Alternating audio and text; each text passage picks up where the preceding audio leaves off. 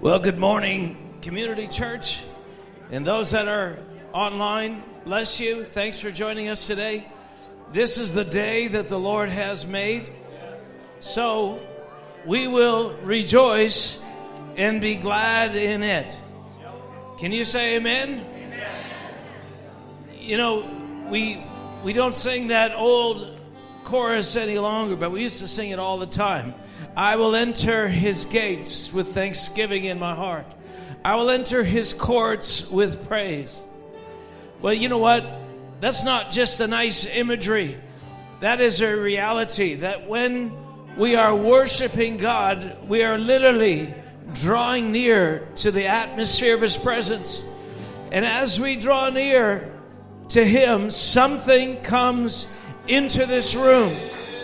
And you may be here today you may be thinking, well, I've been experiencing the Lord this morning since I got up. You know, I'm good.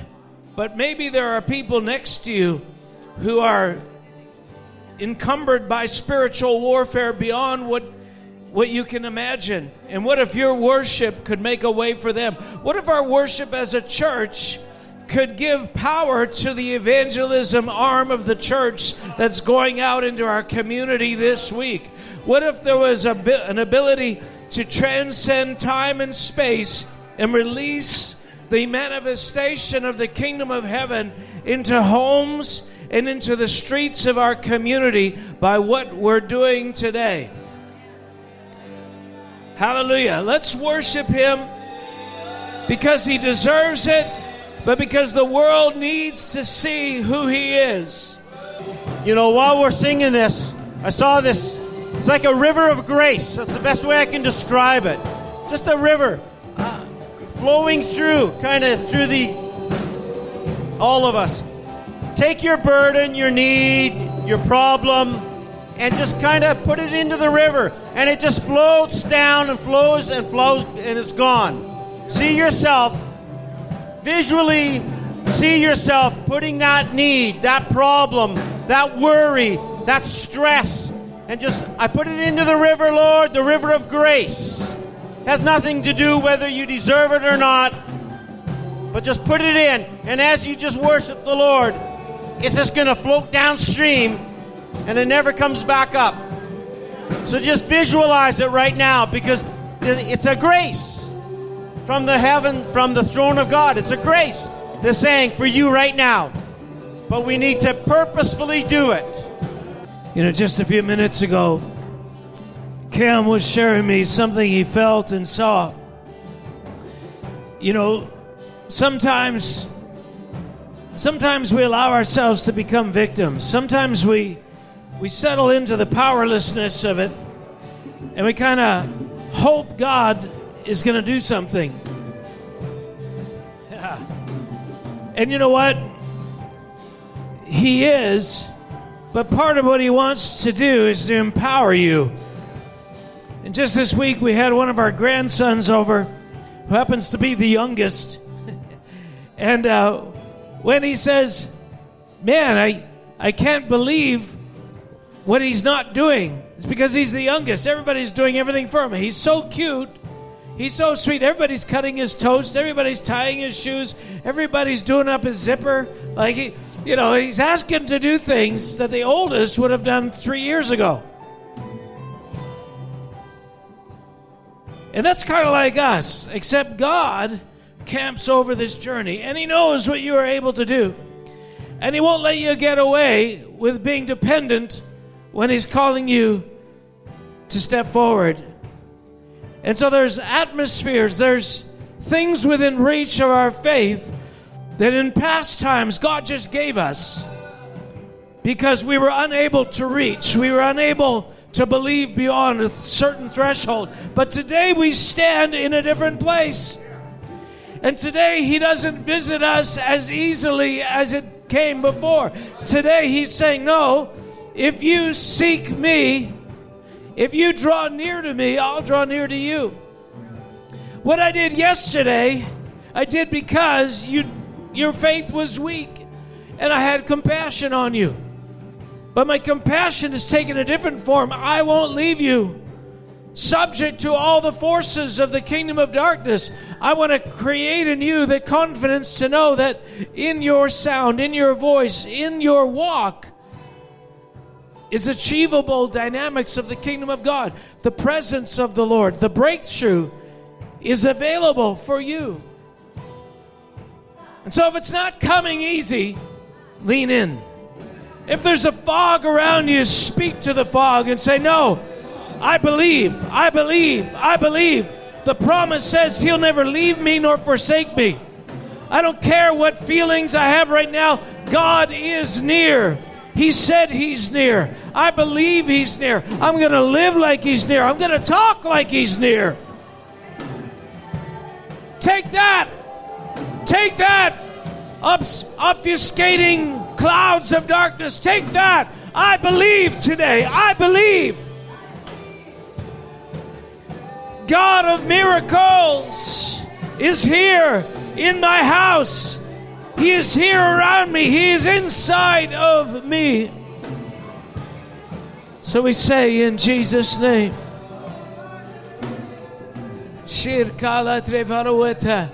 To those powers of darkness that would try to steal what God has given, we say no. No, in Jesus' name, no. No, in Jesus' name. No, in Jesus' name. No. Oh, no, in Jesus' name. No, in Jesus' name. No, in Jesus' name. No, in Jesus' name. The kingdom of God is here. Come alive. Come alive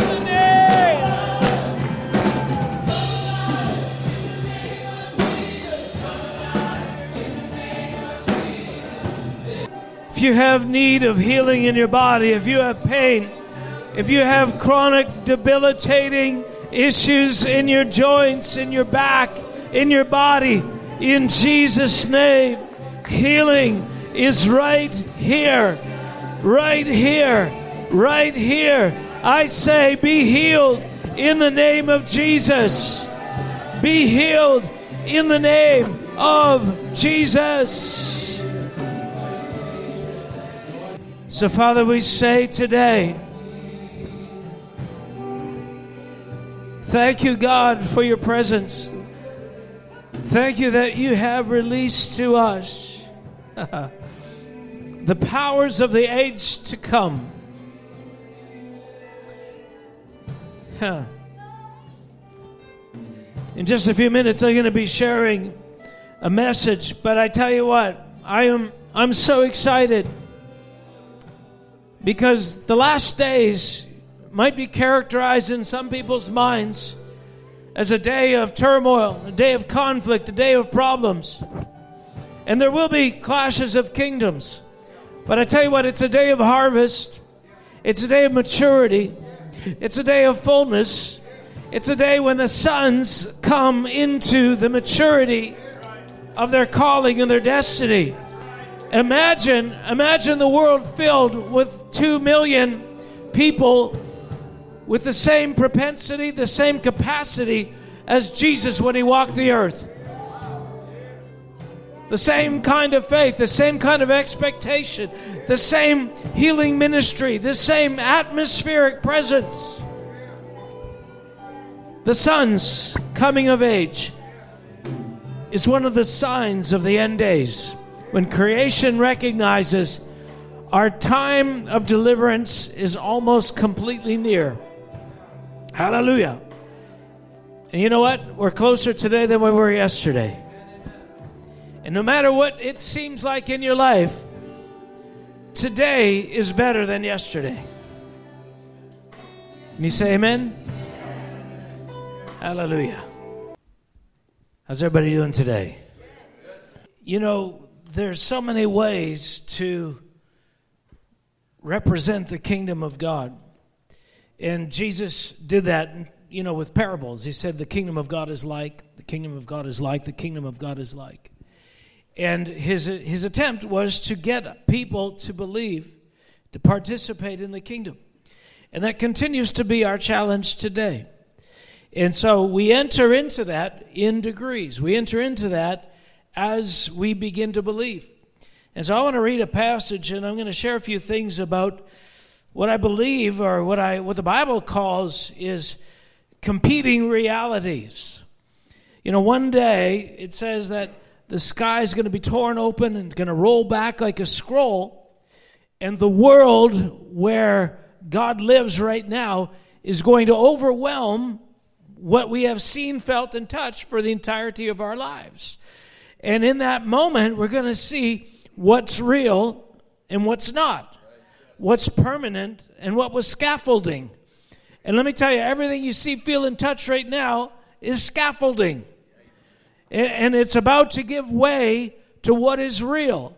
That what we're, what's happening as we move towards the last day, the moment when, when that breach is realized by all of creation, we are feeling the weight of the inevitable reality of eternity pressing in on this realm in which we live. And so part of our challenge is can you see what's coming? Can you feel what's coming? How real is it to you? And, uh, and if it's not as real as it could be, what do you need to do for that to become real? You know, one of the uh, one of the things we run into all the time is there's some people that see and there's others that don't. And and uh, Jesus said, He said, "Blessed are those who haven't seen yet still believe." And so you may be sitting here thinking, "Well, once I get whatever that guy says he has, then I'll believe more." But actually, it all starts with faith, a decision to believe. So, uh, Father, we pray today that you would make clear to us this trajectory that we are on. From the day that we were born again, from the day that you initiated the spark of eternal life inside of us by putting the seed of your Son, Jesus, inside of us. God, we say, Father, show us uh, what, what that is leading us to. Lord, overwhelm us with the reality that occupies the attention of heaven at this moment. We pray in Jesus' name. So uh, there's so many scriptures we can look at, but there's a great one. Uh, I, you know, I get so caught up because I, I start reading these scriptures. Think, oh, I'd like to read that one. Oh, I, I should read the one before, and I should read the one before that, and that's the one before that's great too. So at some point, I I just had to decide to cut it off. But in Second Corinthians chapter four, verse twelve, it says this. It says, "So then, death is working in us, and life in you." Now let me give you the, the context because the t- context mirrors what I've been telling you for 20 years. the context is this He's trying to let them know, the, the believers, that there's power inside of them. He's trying to let them know that there's inexpressible glory inside of them. And that, that, that power is the power of the kingdom of heaven. And that's an, it's an unsearchable wealth of rich, riches, and it's inside of them. He's trying to say, hey, guys, if you could only see what's already right there in front of you. And once you really begin to see it, then it begins to break out and has a, a gradually increasing influence on your world around you. But he says, but here's the deal. Our role as apostolic leaders is we are paving the way for you. And the way we're paving for you to increase is by embracing death so that you can have life. That's the nature of what it means to be a parent, right? How many parents have given up sleep in order to facilitate sleep for your children? Right? How many of you, how many moms have had cold meals in order that your kids would have hot ones? right? you know, how many how many parents have foregone wonderful vacations? wonderful vacations that would center around your your interests, your desires, your fulfillment in order to go to Disneyland to vicariously experience the joy of watching your kids have joy. Right? So this is the nature of what it means to be the grown-ups in the room. This is what the nature of what it means to be apostolic. This is the nature of what it means to be leaders, pastors, uh, uh, mature people, elders in the body of Christ. We make a way for others by delaying our own gratification in order that others would have something that would enable them to believe more happily so that one day they can lay down their lives as well. and, uh, and that's the goal. Oh, that reminds me of a whole teaching, but we'll leave it for now. But this is what he's saying. So we're doing this for you. We're, we're laying our lives down for you so that you can come into something. And so then he goes, he keeps saying, and, and I, man, there's so much, so much meaning in these verses. I pray that the spirit of revelation that's in the Word of God would come over you, that you know that that attack on your mind that's trying to steal the wonder of the word of god that is a demonic attack to, to get you to presumptuously believe that you understand what's already there. But I tell you what, there's mystery upon mystery folded. There's a convoluted hiddenness to the treasure that's there that just goes layers and layers and layers deeper. It's beautiful stuff. But the next verse says, And since we have the same spirit of faith, according to what is written, I believe, therefore I spoke, we also believe and therefore speak. Have we ever talked about this? Right? The importance of believing and speaking. The manifestation of the kingdom, right? It happens because somebody in the room is believing and then they're speaking the atmosphere of the Spirit of God, the kingdom of heaven, the, the change of what it feels like in this room throughout a morning of worship. It changes because somebody's speaking out of belief. Somebody's speaking out of, they're releasing a spirit of faith, and that spirit of faith is accomplishing a miracle in the room. It is causing what is invisible to become tangible. That's, that happens every time we gather. But who does that? Not the ones who don't believe, not the ones that are, you know, under the weight of this world. They're like, they're despondent, waiting, like, God, I hope you do something this morning. Yeah. But there's others who feel the same way, but believe. right? Well, it must be easy for you as a pastor, you know, get up every morning. You know, I guess you should do it. You get paid to do it, right?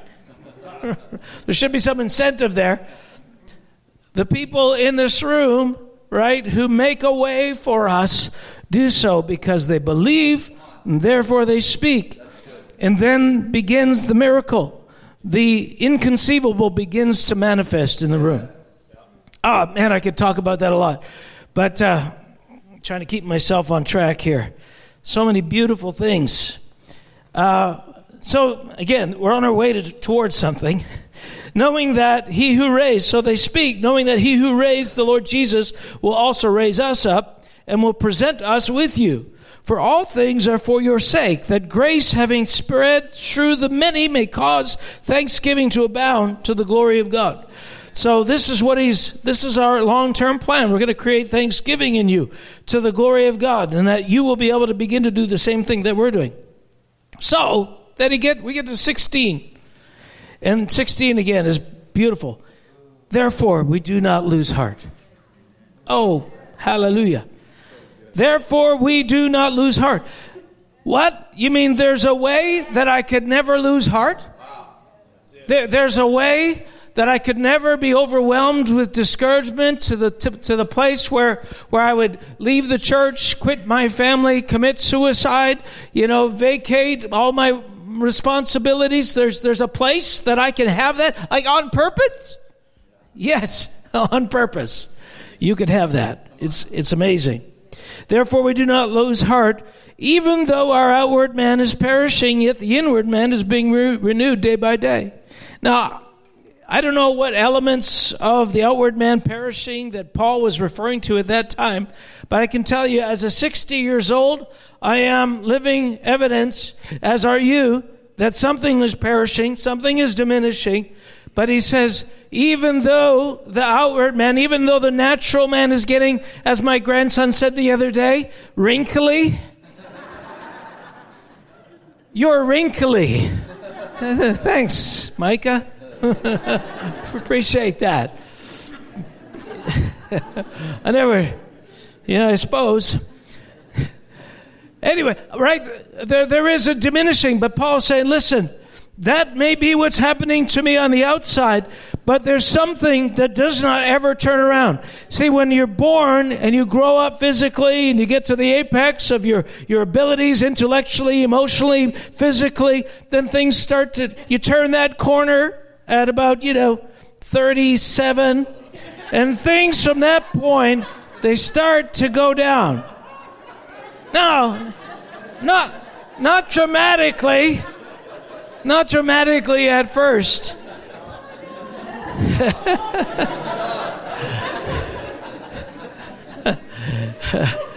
but you know, you, you start heading for home after that. And, and that's, that's the life and death cycle in the natural. But here's what he says. He says, spiritually, it's not so that actually there, there's no retirement, there's no dwindling off, there's no diminishing at the end of your life. The trajectory you should have is increasing volume of faith and power and capacity. That that's the reality of what's going on inside. Now, because of the reality of what's going on outside, you know, you, your role might change. You know, the day's going to come where my role is going to change. I will be the one clapping and hooting and hollering when others are speaking and, and supporting that next generation. And, all, and my faith will be working harder than my voice. You know, my, than my body, than my ministry. So, and that, that's a reality that's coming, and I, I understand that. But despite that, something is happening on the inside, and this is how Paul describes it. He says, I'm being renewed day by day.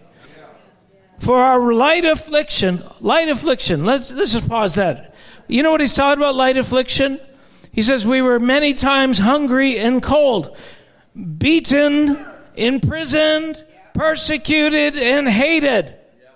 Okay? Listen, you know, maybe not getting the parking spot, your favorite one might seem like a great affliction. It's not. right? And the temperature in here is not exactly what it should be. Man, I wish this church would fix the temperature. And what's with the volume? The volume's always bugging my ears. Like, come on. This is the, is this the light affliction you're talking about, God? This is not light affliction. It's painful to my ears. Right? It's all light affliction. None of us were ever crucified. None of us were ever imprisoned for our faith in this room. None of us likely were beaten because we are a Christian. Maybe because we were a jerk one time or two. I don't know.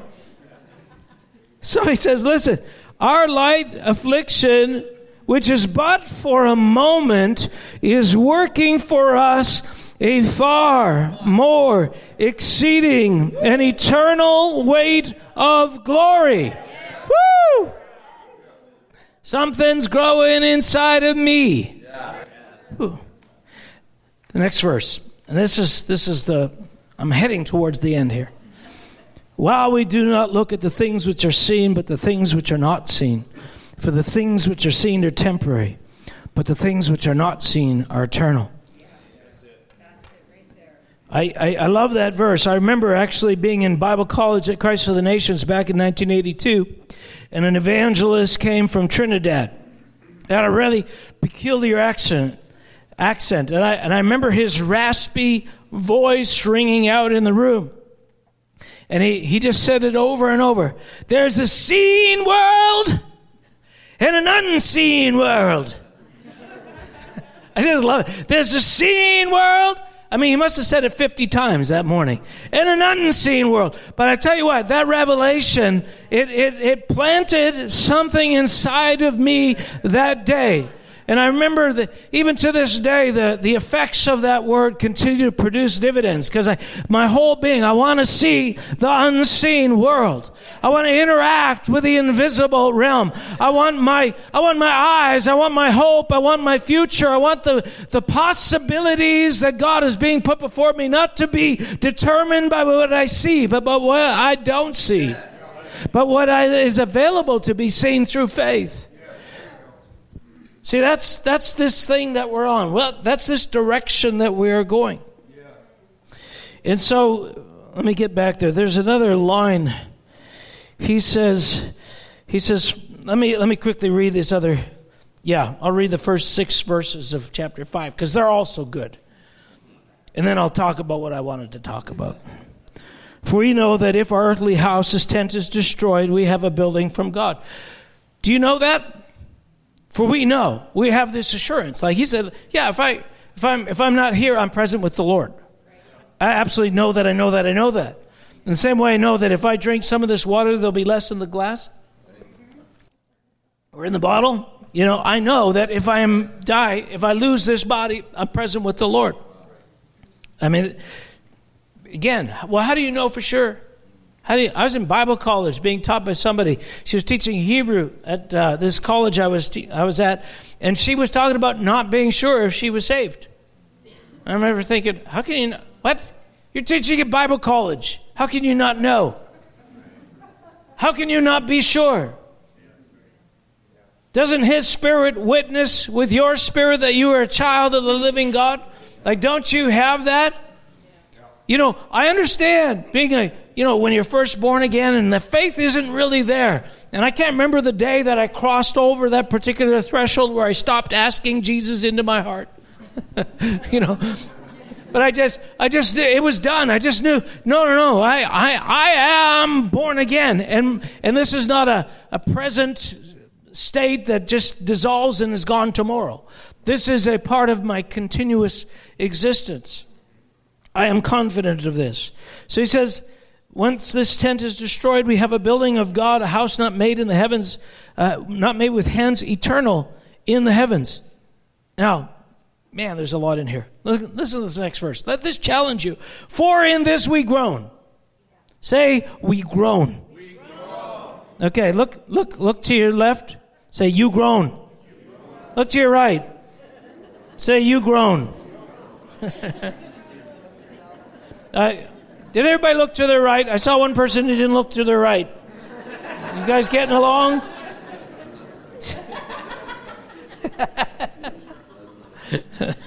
Come on, let's get along. In this we groan, and, this is a powerful thing, and I don't talk about it enough, but there is something working at you in the same way you know, those plants in your house or that grass that you have, it's always growing. And you can't hear the sound of that growth. But there, there's activity happening on a cellular level. I don't know what sound cellular noises are. They're below, the threshold of my capacity to hear. But anything that moves, anything that is active in the natural realm creates what vibrations. And those vibrations is what sound is. So uh, at some level, at some level, everything that's that's that's uh, that's growing is making a sound. And he said, the sound of your spiritual development is a groan. That there's a there's a turmoil, there's a there's an activity underneath inside of you, and part of the teaching of this is if you go to Romans 8, you can accelerate that by actually entering into the groan. You can express with your, with your voice or with your sound the essence of that guttural development that is the growth of your, your spiritual life. Think about it. You've got glory inside of you that's growing in power, and you can ha- hasten its development or slow it down. Oh, I, I thought we just, you know, we hope it happens.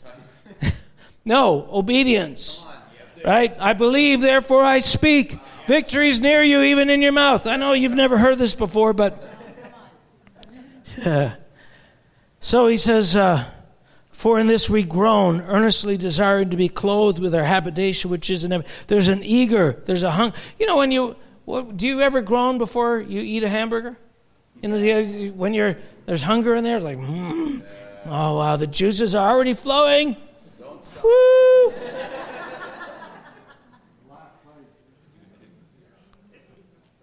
So we groan, earnestly desiring to be clothed. We're anticipating, we're looking, we're desiring. There's, there's a whole activity going on here as we're moving towards this habitation which is from heaven. If indeed, having been clothed, we shall not be found naked, For we who are in this tent groaned, groaned, being burdened, not because we want to be unclothed, but further clothed, that mortality may be swallowed up in life. So the appetite of that groan inside of you is, I want more life. I need more life. And uh, Paul is basically saying, hey, do you feel the movement of that hunger? Are you aware of it? Do you know that it, the, the, the, the cycles of life are pulsating inside of you, leading to greater and greater resurrection powers? We, go, we are going from glory to glory. But underneath that, that process is, or underneath that activity is a process that's going on that you can be involved with. Anyway, I wasn't meaning to talk about that except to say this. He says, He who has pre- prepared us for this thing is God, who also has given us the Spirit as a guarantee. So we are always confident, knowing that while we are at home in the body, we are absent from the Lord. For we walk by faith and not by sight. And I'm just going to stop right there. We walk by faith and not by sight. We walk by faith and not by sight. We walk by faith and not by sight. There is a seeing which comes from a spiritual vision that God means to give you. And we don't all have it in the same measures. I'm not, for example, a seer.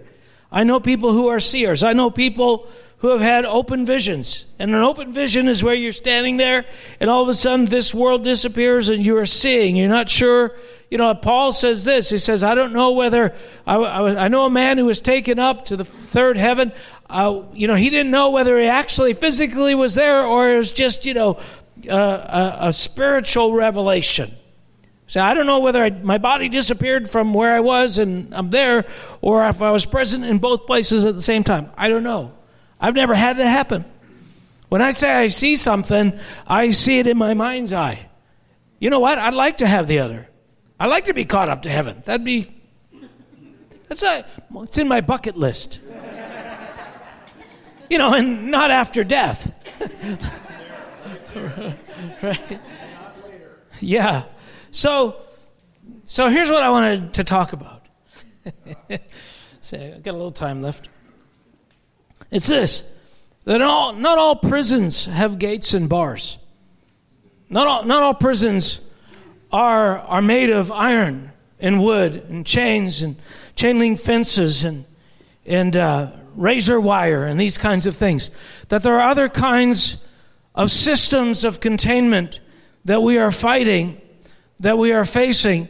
And this whole battle that you have, your entire journey, is a contending for a divine reality that presently is clearly around God. God is spirit, and his, his existence consists of the material that is spirit, not natural, not physical. But spirit is tangible. Spirit is tangible. It's, you know, just because it's wispy and whimsical and, you know, clouds, opaqueness to us right now doesn't mean that's what it actually is. In fact, the Bible says it's so concrete, the spirit realm, that it's the foundation on which everything you see, feel, and touch is made. And not only that, that this building and the components that make up the molecules and everything that causes us to, to see, feel, and interact with creation is sustained by the invisible word of Jesus Christ. But by the word of his power, he holds these things in place. And so this, this mythical world that we live in that is temporary is being held together by the real world. That's what the gospel is, is based upon. And it's saying, listen, that, that world that is real, you can interact with. And you can interact with it in such a way that it begins you to, to convince you, you begin to realize that this present world is the, is the one that is iffy. This is the one that's already passing away. This is the one that's diminishing. And that's what death is. Death is coming to the end. In the same way, my life, you know, my physical body, my life, the trajectory of it, I'm in, you know, the last quarter. I'm in the last quarter of my life. I understand that. Well, the creation is in the last tenth of its existence. And it's heading towards something, but the reality is there's another reality. The truth is there's another existence that's beyond that. And what we're given in eternal life is the capacity to connect to that. But not later, now. Not when we die, but right now. And so God has awakened your spirit so that that can be real to you. He is giving you an, a capacity to interface.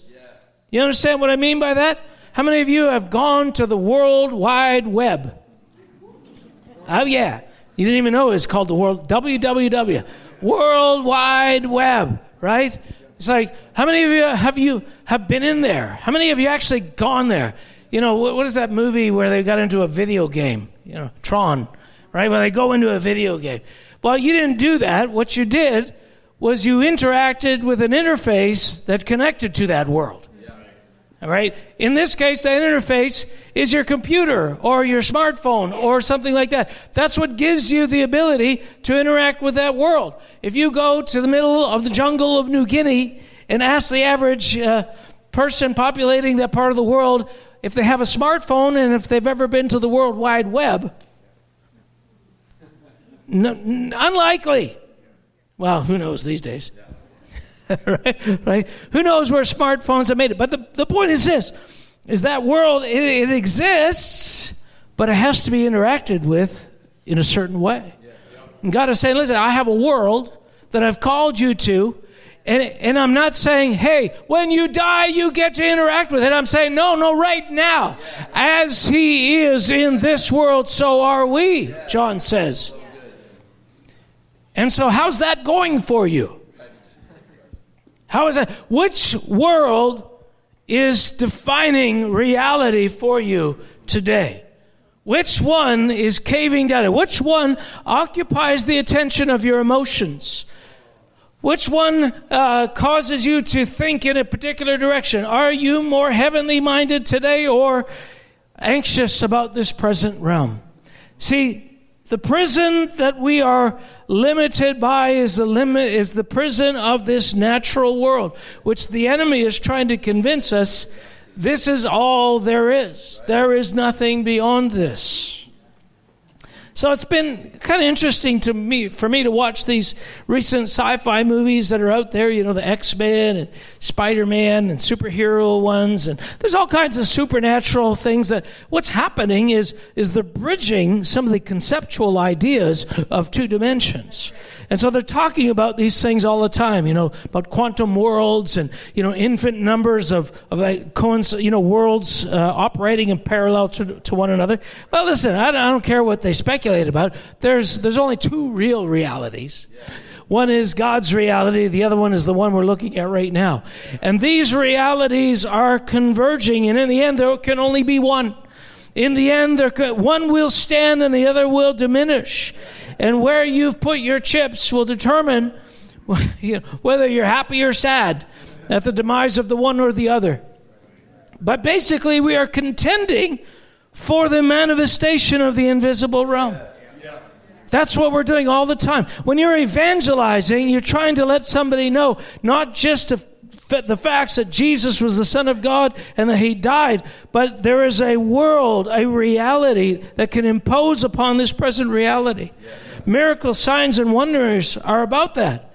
But before even miracle signs and wonders, atmosphere, atmosphere, atmospheres determine what realm is manifesting. I was thinking about it this morning as we were singing. And um, we, uh, it was about halfway through the third or fourth song where you begin to feel the heavenly atmosphere imposing itself on the natural. You notice that? I don't know. Maybe you didn't. But I always find it interesting to watch worship services. Uh, ben also. uh, and I, I, I love it when he responds. So, you know, feel free to respond as well. But but you know when you're when you're singing songs, and I always I always think about this. Sometimes we're singing songs, and there's no coinciding atmosphere, and, and it's like, uh, I you know I just find it so hard to sing this song because sometimes uh, there is a process for us to release that that flavor of the presence of God that causes us to look not see we're always looking at the one world or the other. And the tyranny of this world is it's always grabbing your focus. So in worship we're actually beginning to turn and get our focus. And the more of us in the room are actually looking at the eternal realm, the more the eternal realm starts to fill the room. The Bible calls it the knowledge of the glory of the Lord. It's the knowledge of the dominion that God rules over that is it, it is dominant in heaven and will eventually once again be dominant in the earth. And he's saying, listen, this is an atmosphere that is tied to the very essence of who God is, that God, being who He is, defines the limitations and the powers and the rules of engagement. Everything re- related to that realm is not aside from God, it emerges from God. And so that's why the knowledge of the glory of the Lord is an atmosphere which one day, he says, will cover the earth as the waters cover the sea. And again, incidentally, when you got saved, according to 2 Corinthians 4, you were introduced to that knowledge of the glory of the Lord, that commodity that that surrounds the throne of God, that the angels are interacting with, and the four beasts are interacting with. That thing was a, a, deposit of that was put inside of you, and you experienced eternity right then. Not just to, oh, oh, I tasted that. That'll be great when I live there. No, no, no.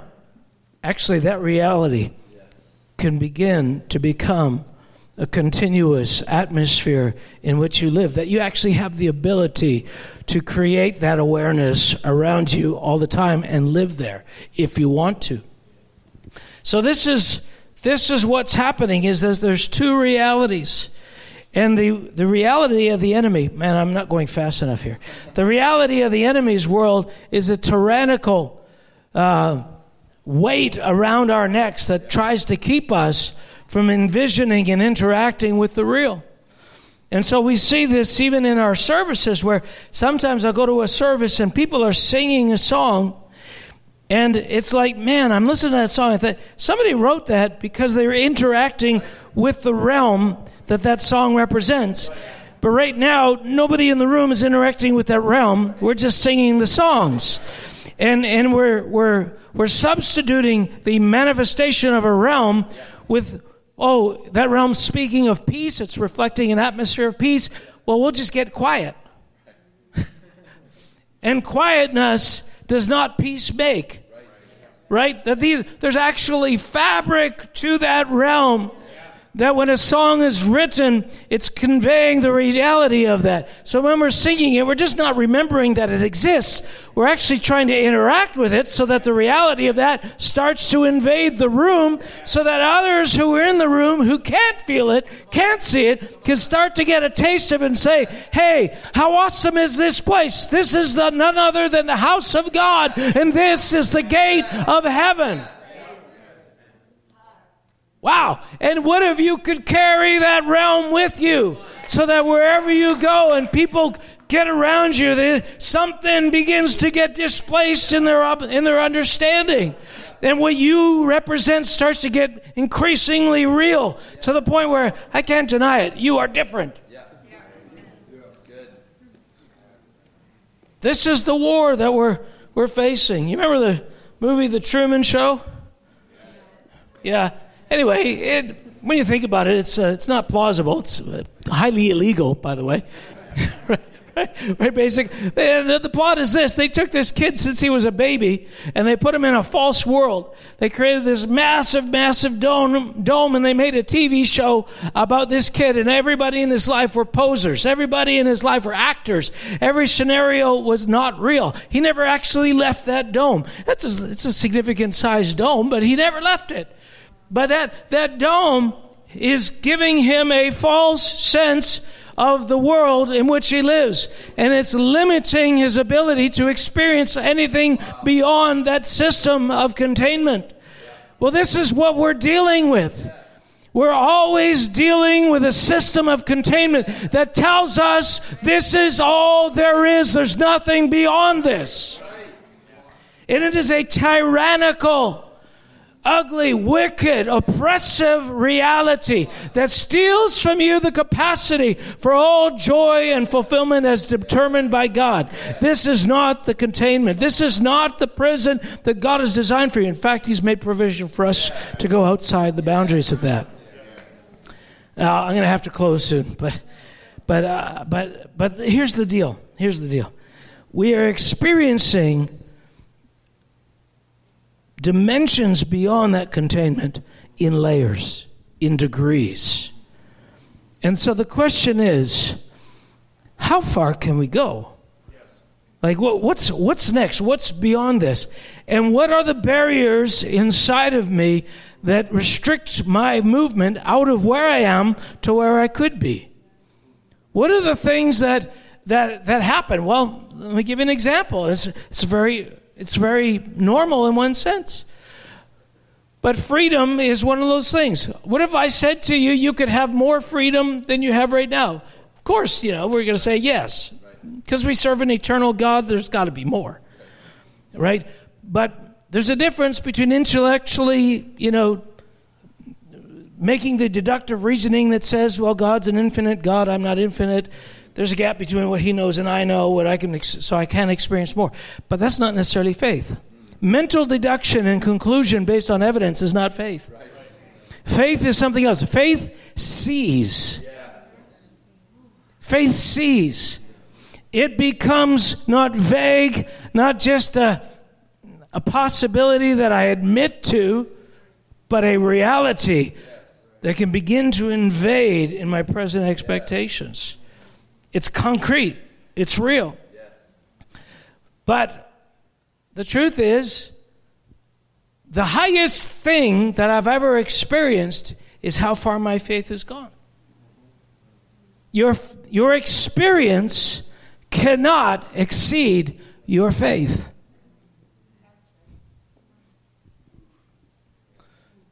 And so we run into this barrier. Let me, let me make an analogy.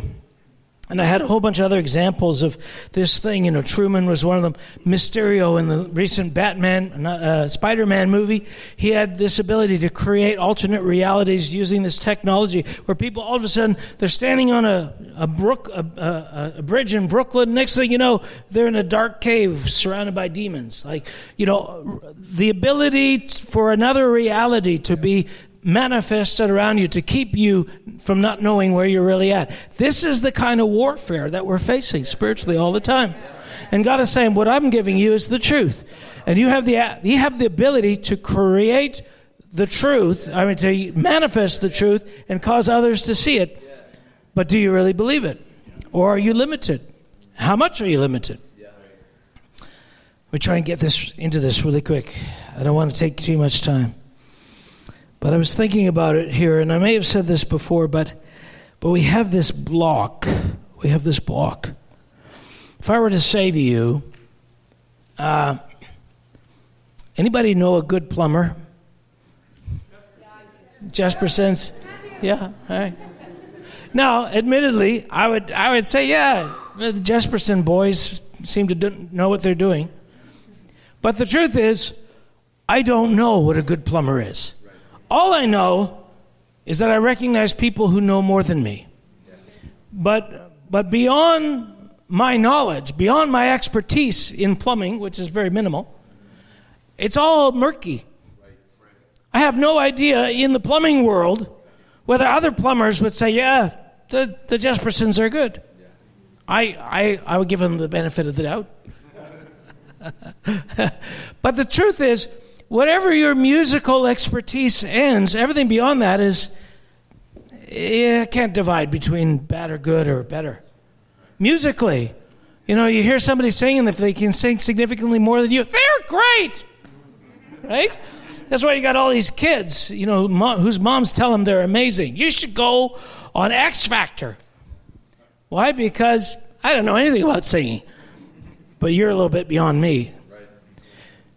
Well, when it comes to the spiritual realm, it gets a little more complex, but it's a similar thing that happens. When people are beyond you spiritually, you don't know whether it's real or not. You don't know whether, I mean, if somebody says something and it's beyond your knowledge, you have no way to determine whether it's true. It's like, and I had that literally happen as a young Christian. I was moving in some prophetic revelation and things, and all my all my coworkers, uh, my, my my fellow students and whatnot, they they weren't sure, you know, what to make of me. It's like, uh, I'm not sure. You know, it's like I need to find somebody reputable who's saying the same thing. Then I'll accept what you say. Well, listen. There's this point in Matthew, and I'll try and cut this quick. Matthew 19, verse 17 where this the rich young ruler comes up to Jesus, and this is what he said to him. He says, he says, Good master. Good master. Good master. how must how might I inherit eternal life? And you know the interchange. But at some point, verse 17 is the exact point. Jesus turns to him and says, Why do you call me good? I mean, you're using a word it presupposes some kind of expertise. You've assigned to me a commodity, a, a capacity. I want to submit back to you, you know nothing about that capacity. That the reason he was saying, What do you know about good? is because only the Father is good. I've seen the Father, you haven't. You are ill qualified to tell me whether I'm good or not. But that's beside the point. But but a part of introducing us to a higher dimension of anything is subverting and diminishing the knowledge or the presumption of knowledge we presently have. Yeah. If you actually want to go where you've never been, you have to start to realize what you have is not enough. Right. And if that doesn't happen, you will stay exactly where you are. And that is the fight we are fighting as the church, as people, as born again Christians. We've experienced a dimension of the kingdom of God, and it's as compared to where we came from, it's more than we could have imagined possible.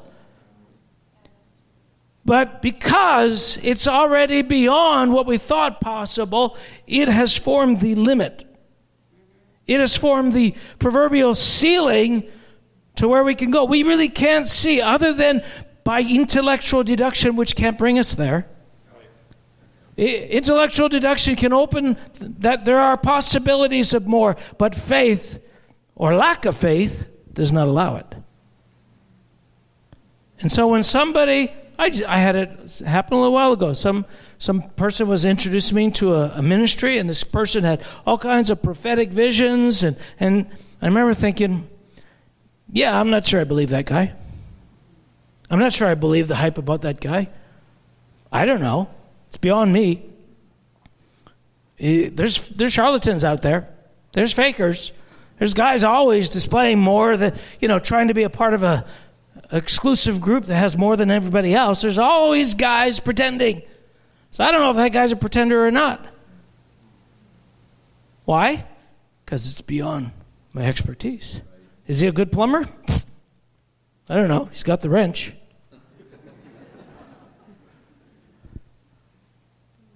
What God is offering us, firstly, as Christians are already born again, is a revelation that we're at our limit. That there we can't go any further. We are at our limit. But if we begin to hunger for something beyond what we experienced, it can start to open a door. If you hunger and thirst for righteousness, you will be filled. But you have to believe that there's more. But believing there's more is a kind of humiliating thing. When when Jesus came to the Pharisees and says says, you know, I came to heal the blind, said, We were not, we're not blind.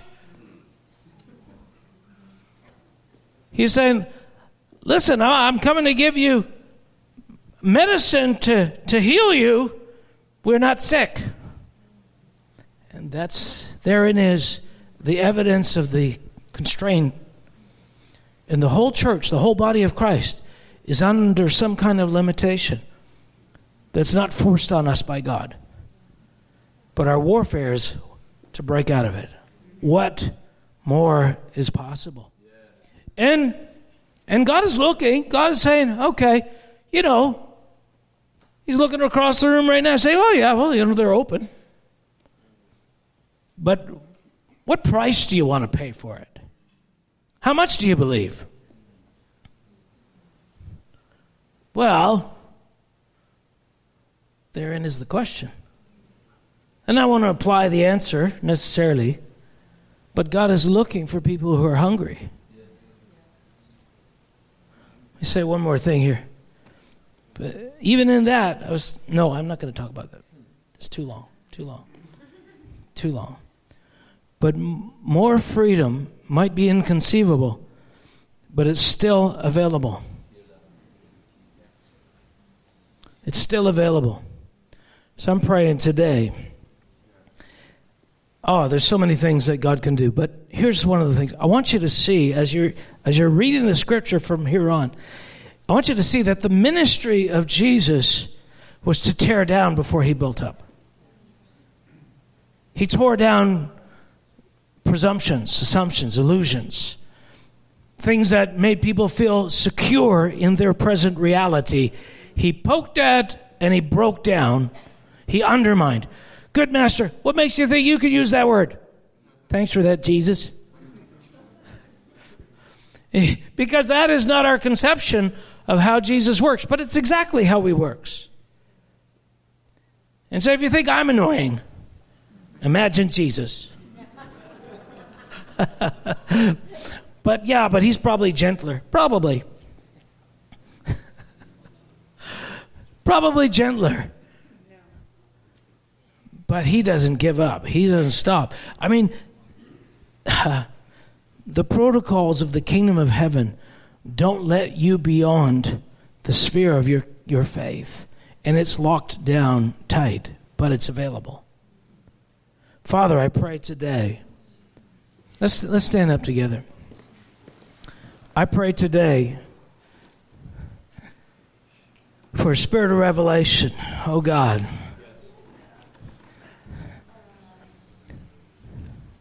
Now, I, I talk about these things a lot.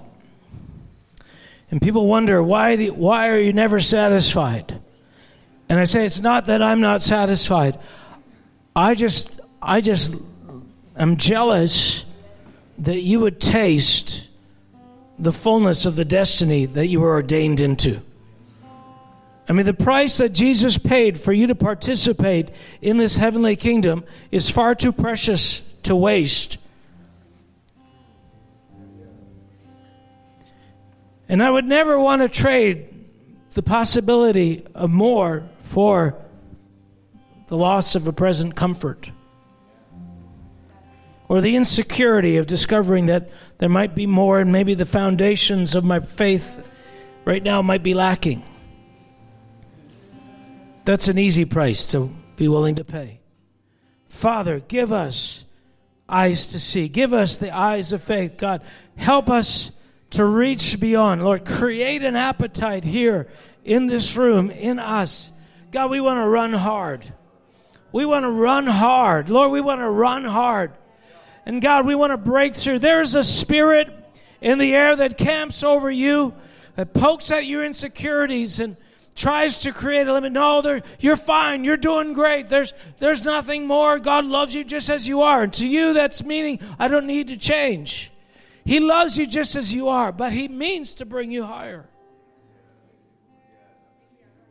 And I wish I knew what we could do to bring us to that next that next revelation God expedite it for us. But I see an army. I see a people. I see ones like the Son of God that catch the eye of creation itself when they begin to emerge into their fullness. It's like it's like seeing somebody when they're a kid and then all of a sudden you see them as full grown men. You're like, wow. Wow, the, Look at the transformation. There is more in your future, and the things that seem to be like heavy weights to you right now will be like flies around your head in years to come. Shoo fly. The harassments of demonic powers and sorcery and depression and those things that cause you to fear and withdraw from relationships. They're going, when you come into what you're called to, you will break the power, break the backs of principalities. The church of the future will be boundless in its freedom. This is your destiny. This is your inheritance. Don't let it go. Fight for it. Fight for it. You will prevail.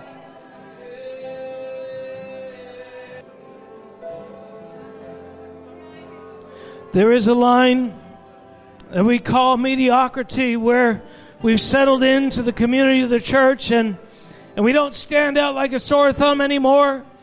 And our life is relatively good. And that, that may be enough. That may be enough for a normal person, but it's not enough when you've called to be kings, when you've called, been called to be a peculiar people, when you've called, called to be people who are nation changers, who are called to step into rooms and dictate the atmosphere of that room. It's not enough to be insulated against the atmosphere of that room. You're called to be an atmosphere changer. You carry the treasure of the power of the glory of God inside of your being. Let it out. Let it out. God.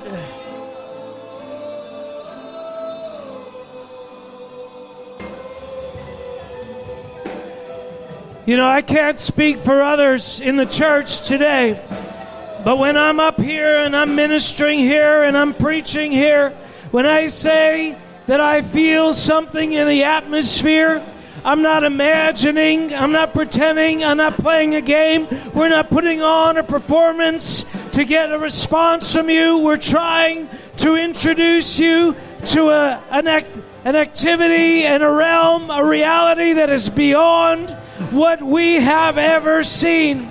And we need to start today. You need to start today if there's ever a time where I said I feel something, where your instant response is, oh, that's just Mark. That's just that prophetic illusionary thing. It's some phantom. Has no relevance to reality. Give up. Give up that thought. Give up. Begin to embrace the possibility that people in this room see infinitely more than you and that admitting that, unlike the Pharisees, is the first step into it. The Pharisees said, No, we're not blind. We see quite clearly, thank you. This is the offer that's being made all the time. I want to see seers. I want to see evangelists.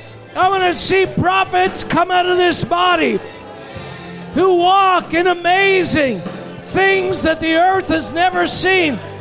It can happen here.